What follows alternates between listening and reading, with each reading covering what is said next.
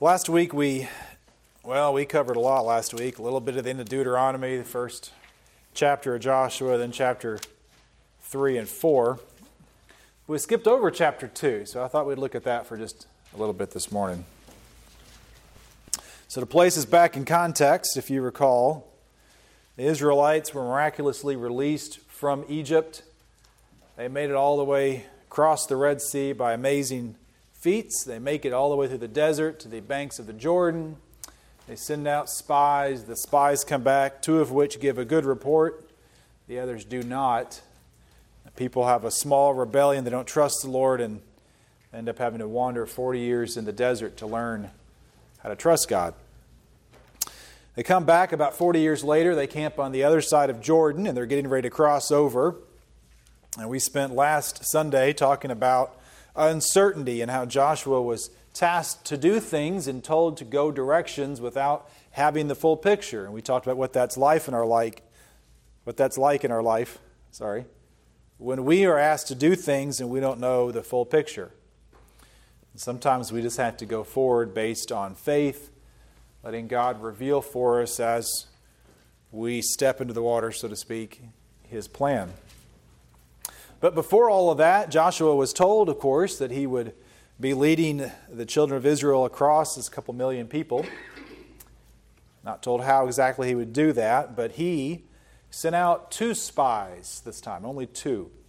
And instead of spying out the entire land as they did 40 years ago, of course, Joshua was one of those spies, he sent out two this time just to go take a look at Jericho. Jericho was a very imposing city. Uh, our current history, we think it's one of the oldest cities still inhabited to this day. Uh, it had been built with walls and probably one of the first walled cities in the world. But by the time the Israelites got there, this was probably version two or three of those walls. They'd gotten bigger and thicker and stronger over the time, and it was an imposing feature to go back and look at these this walled city that they would have to take in order to capture the land that God was going to give them. And so he sent these two spies over to bring back a report. And chapter 2 tells us the story of these two spies and the events that occurred there. So read with me if you'd like Joshua chapter 2. And Joshua the son of Nun sent out of Shittim two men to spy secretly, saying, Go view the land, even Jericho. And they went and came to a harlot's house named Rahab and lodged there. And it was told the king of Jericho, saying, Behold, there are come men hither tonight, the children of Israel, to search out the country. And the king of Jericho said unto Rahab, saying, Bring forth the men that have come to thee, which are entered into thine house, for they uh, came to search out all the country. And the woman took the two men and hid them, and said thus, There came men to me, but I don't know where they are. And when it came to pass about the time of shutting the gate, when it was dark, that the men went out, whether the men went, I know not. Pursue after them quickly, and you shall overtake them. But she had brought them up to the roof of the house and hid them with the stalks of flax, which she had laid there in order on the roof. And the men pursued after them on the way to Jordan unto the fords, and as soon as they were which pursued after them were gone out, they shut the gate. And before they were laid down, she came up to them upon the roof, and she said unto the men, I know that the Lord has given you the land, and that your and that your terror is fallen upon us, that all the inhabitants of the land faint because of you. For we have heard now the Lord dried up the water of the Red Sea for you when you came out of Egypt, and what you did unto the two kings of the Amorites that were on the other side of the Jordan, Sihon and Og, whom you utterly destroyed. And as soon as we had heard these things, our hearts did melt. Neither did there remain any more courage in any man because of you. For the Lord your God, He is God in heaven above and in earth below. Now therefore I pray you, swear unto me by the Lord, since I have shown you kindness, that you will also show kindness unto my father's house, and give me a true token and that you will save alive my father and my mother and my brethren and my sisters and all that they have, and deliver our lives from death. And the men answered, Our lives for yours, if you utter not this our business. And it shall be with the Lord shall give us the land, that we will deal kindly and truly with thee. Then she let them down by a cord through the window, for her house was upon the town wall, and she dwelt upon the wall. And she said unto them, Get you to the mountains, lest the pursuers meet you, and hide yourself there three days until the pursuers be returned, and afterwards may you go your way. And the mid said unto her, We will be blameless of this oath which thou hast made us to swear. Behold, when we come into the land, thou shalt bind this line of scarlet thread in the window, which thou didst let us down by, and thou shalt bring thy father and thy mother and thy brethren and all thy father's household home into thee. And it shall be that whosoever shall go out of the doors of thy house into the streets, his blood shall be upon his head, and we will be guiltless. And whoever shall be with thee in the house, his blood shall be on our head if any hand is laid upon him.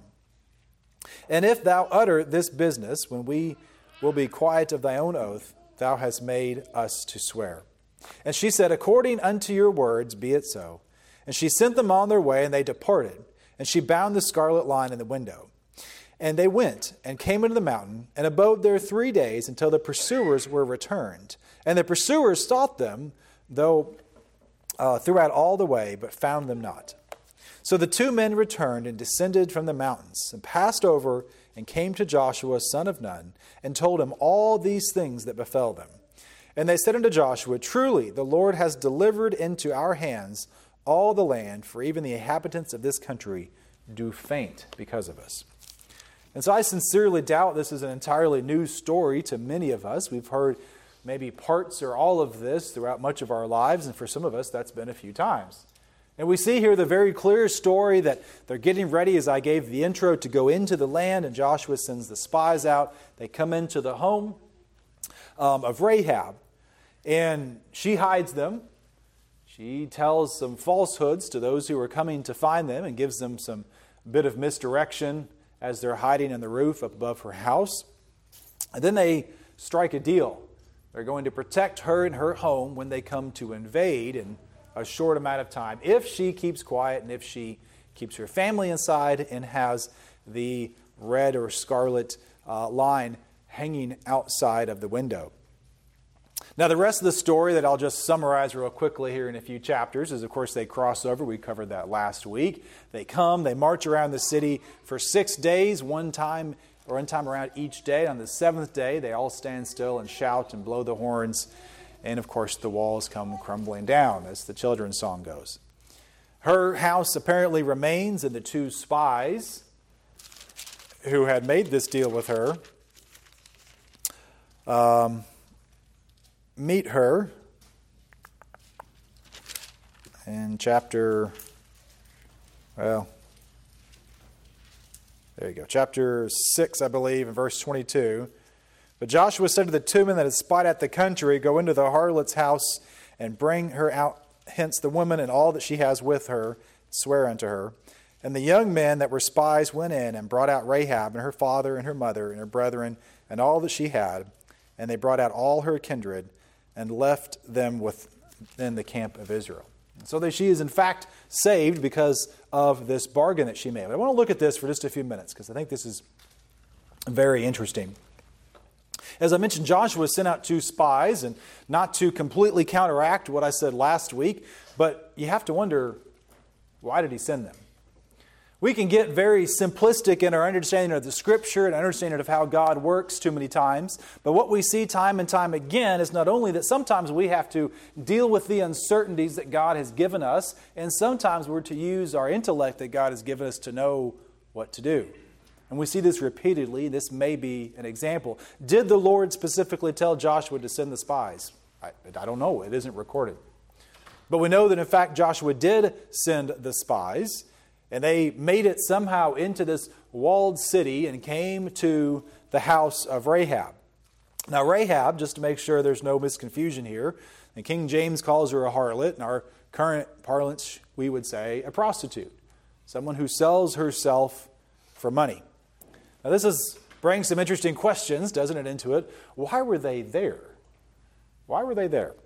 There's been lots of speculation over this, some of which is probably not, uh, well, goes a little too far and isn't really warranted. It could be that they were looking for some place they would blend in and not be questioned, and that would certainly be a good place to go. People are used to keeping secrets and seeing strangers in dark corners and things like that. Um, so it could be that they were just looking for a good place to hide. Some have speculated they were there to partake, although I have some serious doubts about that. I would imagine that the two Joshua would pick to go spy the land would be faithful and obedient to the Lord, so I don't think they were there to partake in those activities. But regardless, they showed up at her house. And then there's also some speculation over whether she was still active in her trade, if you will. And this we're not entirely clear either. Uh, it could be that she had since departed from that. It could be that that was still something that was going on. We're not entirely sure. It is interesting to note that sometimes we know this personally, and even in Scripture, sometimes we're known by our deeds or by characteristics of ourselves in the past. So if you go back and look in the New Testament, uh, Simon the leper is mentioned a couple of times, and he's called Simon the leper after what? After he was healed. And so it could be that by this time she'd already given up the trade but was still known as a prostitute. Of course, we see her mentioned in the New Testament, and she is called as much. So sometimes brothers and sisters, our past deeds remain a label to us and should be used as a way to praise the Lord and remember what He's changed. But regardless of either way, we know that she had faith, and we'll talk about that in a minute. And so these spies are in her home, and somehow the king finds out about this and sends men to investigate. Let us not forget the high drama that this would be. This is every making of a really good movie, right? These men somehow sneak into this walled city. The king finds out. They're pursuing them, very likely looking all over the city for them. They think they're in this home. They come to uh, a prostitute's house and say, I think the men are here. And this prostitute, this woman Rahab, has to instantly make a decision what is she going to do? And her decision, the actions that she take is going to uh, be very, very important. This isn't just, oh, yeah, I saw them go some other direction. What she knows and what she confesses is that she knows they're here to do what? To utterly destroy and wipe out the entire city. And what does she know from all the years of listening to people who have come and traveled and told her all these things? She's heard about how they crossed the Red Sea 40 years ago, and God did what after they crossed? Wiped out the Egyptians with the flood. She's heard about how they've wandered through the desert for 40 years, no doubt. She's heard about the amazing things that God has done, and she has heard about the two kings who were vanquished and completely and utterly destroyed across the river. And so when she finds these two men in her home, she knows without a shadow of a doubt they have come, and the result will be what? Her entire culture will be destroyed. Everyone she knows will be killed. Her home will be gone. And very likely, she herself will lose her life. And yet, she comes and is faced with a choice when these men come beating on the door, wanting to know where are the spies. Well, she makes a good choice. She hides them. And then she misleads those who were there. Now, this story is told not necessarily in a, a succinct order, so I'm going to jump around just a minute. I'm going to draw something out, and we'll come back to some of what she does. But what I want to uh, tell you is that she makes some very important confessions, if you will. She makes some very important confessions. So take a look in Joshua in chapter 2. I want to look at verse 9. And she says in verse 9 and verse 11 two very important things. She says to the men, these are the spies, I know that the Lord has given you the land. I know the Lord has given you the land. Again, she recognizes that who has given the land to these individuals is the Lord. It's not their own strength. She doesn't say to them, Well, I know that you're uh, amazing, mighty, wonderful, uh, intelligent, brave, strong men, and you're going to wipe us off the face of the earth. She says, No, I know the Lord has given you the land. Now, this is very likely, at least up to near this point, someone who we would call a pagan, who worshiped um, a variety of things, and that whole culture actually was never, well, that's a, that's a whole other lesson. So she was uh, worshiping things that she shouldn't worship, probably very likely close into this, and was raised this way, but she identifies something unique. She says, The Lord is going to give you this land. She knows it's going to happen. And then look at verse 11, the second half. This is her great confession. She says, For the Lord your God, He is God in the heavens above and in the earth below. This is absolutely staggering that this woman, faced with these two individuals, now listen, she could have given them up when the men came and would probably have been a hero of her time. A hero for that night and maybe the next six or seven days before they came. But she instead knew that the Lord was going to give the land over to them. And then she confessed to them, For the Lord your God, He is God in heaven above and the earth below. This was no mere acceptance of who they were. This is no mere just terming and saying, Yeah, I know your God's going to win. This is foundational and important to who she is by giving her confession that not only is this God, but it is a living God, a God of above and a God below, a God not like her former gods who were idols. Not like her former gods who would um, worship this little thing over here because that's all they could control and they had to worship this God because they controlled this little aspect of life. But this is, in fact, the God, the God who is in control of everything in heaven and on earth. And this is something not to be missed in this conversation. This is an earth shattering change. She is demonstrating to these individuals that she believes in the same God. That she believes in the God that the Hebrews worship, the God who is above all gods. She is, in fact, giving a confession to them of her faith in God. And she knew exactly where they came from. We see that in verse uh, 9. She knew what was going on here. Okay? So this is very important. Now, as I said, she lied to those who came. We could spend a lot of time looking at this because it seems kind of confusing. She gives a partial confession, several full on lies, and some misdirection. And she said, True, the men came to me when she got confronted, right? And in fact, they had. So she, she gives a partial confession. She didn't give a full confession. And we've talked about before um, lying by omission, that is not telling the full truth, is also still a lie. So she should have said true, and they're right here. But she said, oh, yeah, they came. Well, then she gives a, a full on lie, but I don't know where they came from. Clearly, she knows where they came from. She said as much and quoted in Scripture, saying, I know who you are, I know why you're here. Right? So there's number two. And then she says, When the gate was about to be closed at dark, these men went out. yeah, they're upstairs under her roof, hiding. So there's lie number three. And I don't know where they went. Again, add on to that number four. And then the misdirection. Pursue them quickly and you'll overtake them. Again, pretty smart on her part, right? If she just stood there and lied, they might have bust their way in and started searching the place. But she's like, no, no, I don't know where they went, but they went that way. Go get them. And they run after fictitiously these spies. And so here, this young woman who doesn't have a great background, for some reason they believed her, and they began searching for them outside the walls and gave her time to have more of an in depth conversation with these spies. Brothers and sisters, there may come a time in our lives when we are faced with similar tasks and similar challenges. I will stand here before you and I will say that we should not lie, and I think that's entirely true. But when the service of God demands it, apparently it's okay. She is cited later as being faithful. She is cited by James as being uh, one who acted out her faith. And we must understand that when we are commanded to do something that is scripturally wrong, we must stand firm on what God tells us to do. And so we can go back and we can praise the women who decades before this refused to murder the Hebrew children when they were born, but would hide them and lie to Pharaoh about it. And we see this several times in Scripture. Of course, that isn't quite the thrust of where I want to be today.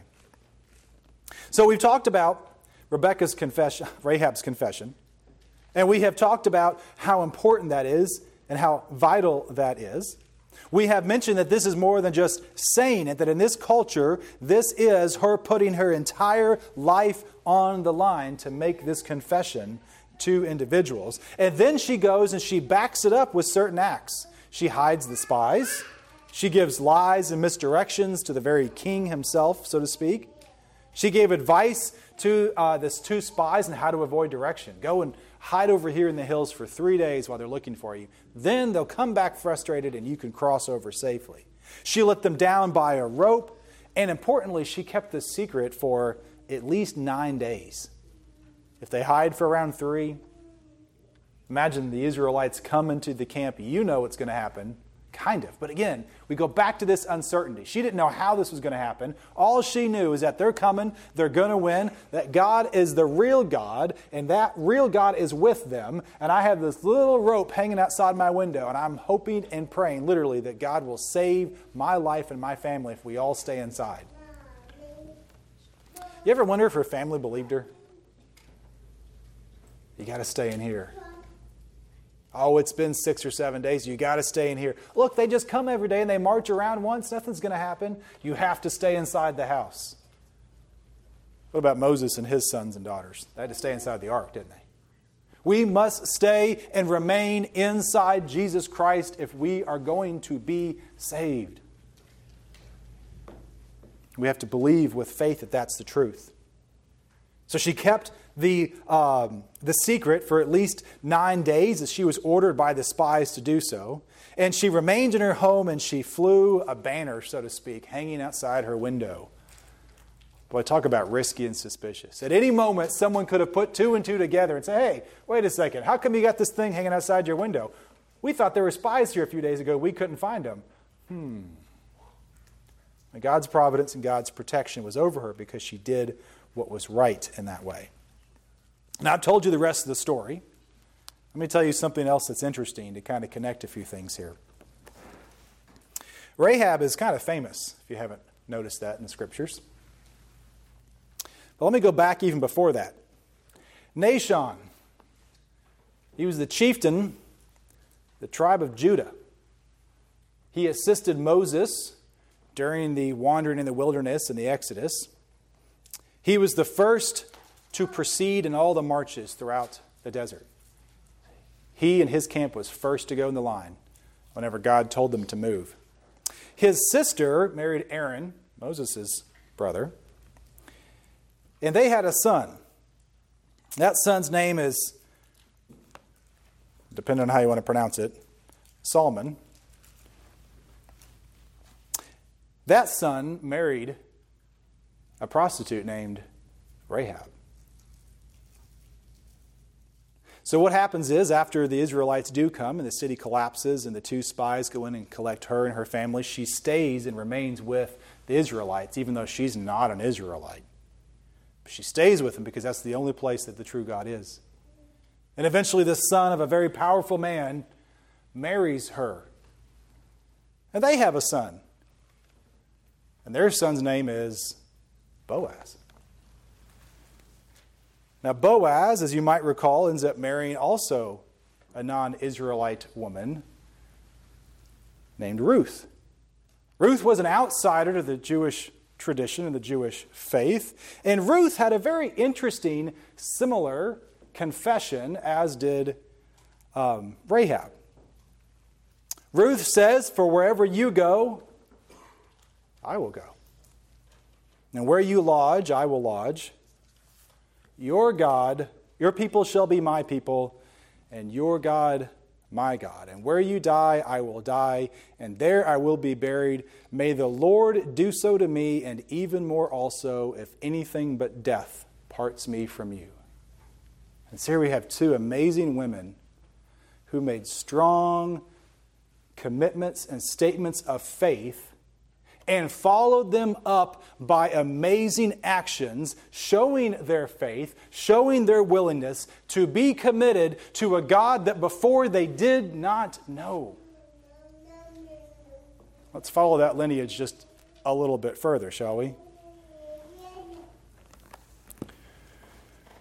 Ruth and Boaz had a son named Obed. Obed had a son named Jesse. Jesse had a son named David. David had a few sons, and eventually, if you read the first chapter of Matthew, you see both Rahab the prostitute and Ruth the non Jew in a direct lineage to who? Jesus Christ. The decisions that you make in your life, the way that God moves throughout what you are doing in your life, matter. These are insignificant women by the world's standards, but God used them to follow after Him, to identify that He was, in fact, the true God, and then to join with other people who, in fact, also identified God as the one and only true God. And God used them and their obedience over the years to eventually come down to whom? Jesus Christ, who would come to earth as God, as man, who would live a life without sin, who would be sacrificed for us and be the salvation of the entire world through the obedience of several people. Nothing you do is insignificant. And no matter who you are and no matter what your background, God can always redeem you. As I mentioned, Rahab is in what we call often the hall of faith in Hebrews. That's in chapter 11. And she's listed with all these amazing people Noah, and Abraham, and Enoch. In Hebrew chapter 11, verse 30 tells us a little bit about this. It says, By faith the walls of Jericho fell after they were encompassed about seven days. And in verse 31, And by faith the harlot Rahab perished not with them that believed not when she had received the spies with peace. See, the important aspect here that we should remember is her faith was that what? She believed the spies, that she believed in God. This was her faith that she believed in, which is why she is listed there. And also importantly, James 2, which would just be a few more pages to the right, James 2, verse 25 through 26, talks about her as well says, Likewise, also was not Rahab the harlot justified by works when she had received the messengers and had sent them out another way. For as the body without the spirit is dead, so faith without works is dead also. So let me try my poor way today. I hope it wasn't too confusing to try and draw this together into some type of conclusion. Here we have a woman who history would never ever remember for any other reason. She was the lowest of the low, probably even in that society today. She was a prostitute. And God saw fit to reveal to her the very truth about who He was that He is the Lord of above and below, He is God over everything. And she had faith in these facts, in the mighty works of God that she had only heard about. There was no Old Testament to read, there was no knowledge of what was going on because God spent 40 years building an entire culture out of a people on the other side of the river that she just heard about. And God used those facts in an amazing way to work in her life and that led ultimately to her great confession The Lord your God, He is God in heavens above and on earth below. And this confession was more than mere words, it would mean the complete removal of her from society and probably likely her murder had she not kept her secret by her own people. This was not just a, yeah, I believe God. It's real easy, brothers and sisters, in our society to do that today, isn't it? And you may think it's challenging, it's nothing compared to what it was like then. You may think that if you go to work or you go to school and you say, Yeah, I believe in God, that people give you a hard time. Well, in this day and time, they'd kill you. So, this is a confession that actually means something based on just a few facts that she knew about God from what others had said.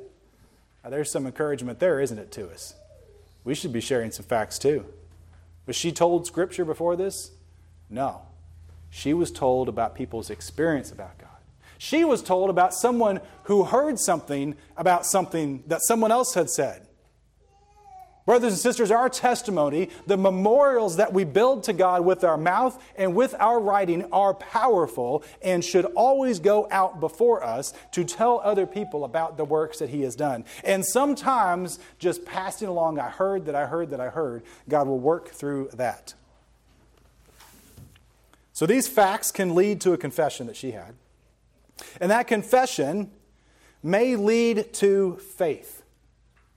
By faith, the harlot Rahab perished not with them that believed not. Do you catch the difference? We can know all the things we want to know about God. We can know all kinds of facts about Him. In fact, we can even confess with our mouths that He is God, that He is the God. But if we do not have faith, then we have absolutely nothing. So she knew the facts. It led her to a confession of who Lord is and to ultimately faith. And that's the difference between what other people didn't have. And sometimes that's the difference between what we don't have today. We know all about it, we even confess with our mouth, but we don't actually have faith in who God says He is. It's the substance of our faith. What is that? Ultimately, we see, according to James, that these facts, this confession, and this faith led to actions. She was willing to demonstrate her faith by taking actions that were uh, of risk to her. She gave up everything. She lied to the evil authorities who were there to murder God's servants. She hid them. She helped them. She then kept the secret for nine, ten days. She got her family inside somehow to try and protect them, and I doubt that they were all necessarily believing the same way. So she did all of this, and her actions tell us today that she, in fact, was what? A true believer, and she had been saved by having faith that someday God would heal her. The reality is, it is entirely not different today than it was four, five, six thousand years ago. We must know of some facts about God. And even if it's just nature itself which tells us that He is there, that is enough for us to have a confession that He is God of above and below, and I am in fact nothing. But we must go a step further, and we must put our faith in Him, our true belief in Him, that He will save us. And when we are saved, when that faith is fully complete, then we will have actions to prove to ourselves and to others that God has changed the very nature of who we are. And when that occurs, we are then added to an amazing lineage. Not because I come from the line of Rahab, but because I am supernaturally added to the line of Jesus Christ of God. We are grafted in, as the scripture says. We are outsiders, just like her, just like Ruth, who had nothing to do, no deserving of the promise of God because he chose a specific group of people, but they were added in. And when we know facts and we confess and we put our faith in him, our actions prove to us that we are a part of the kingdom of God. And so our deeds are important. Our deeds do matter. Our words are vital. They are truth. They are life for those who are around us. And salvation is no different today. See, Rahab was saved physically. That part of the house or the town apparently didn't fall down. It says they saved the rest of her family, so it sounds like no one was injured. She was saved physically. But I also think she was saved spiritually. And she became a physical lineage part of Christ. That opportunity is still present today that we can be saved spiritually. We're going to lose physically. And ultimately, she did too, eventually. She's not here today. But to be saved spiritually, to be added to the very kingdom of God, to become one of his children, is just as much of an option as it was for her as it is for us today, because you have heard me tell you the truth. And what remains beyond the facts for you to confess and for you to believe? I can't do that for you. Those spies can't make her do that. They didn't have to sit there and convince her. They didn't tell her, well, just repeat this and you're good to go. She had to come to it her own way. She had to come to the Lord, and there was fruit that instantly bloomed out of this relationship. And so, my challenge for us today is I guess I like to close. I don't know, I started closing that way all the time. Apologize. But it is a challenge, it is a question. You've heard the facts. Can you make a confession? But most importantly, do you truly have faith in who Jesus is and what he did? And can you measure your faith by the works that you're doing for him? You don't have to have the works to get saved. Don't confuse me. It's not what happened. But that was the evidence of a changed heart and a changed life. Are you listed in the Lamb's book of life as one who belongs to the King of the heaven and the earth? Or are you his enemy? Because until you know the facts and until you've confessed and until you've put your faith in him, you're an enemy. And just like every single other person in the town of Jericho, you will be destroyed by the God above and the God below. Those are the facts that are presented in the Scripture, the same facts that are presented to us today for us to consider. And so I ask as we have a song that you would consider them as well. To come to a realization of where your standing is with God. If you're realizing that maybe you've known these facts for years and that you've even confessed them a couple of times, but you've never truly put your faith in Him, that I encourage you to do that today. How? Pray to Him. Do whatever it is He tells you to do. Maybe you're realizing today look, I know the facts.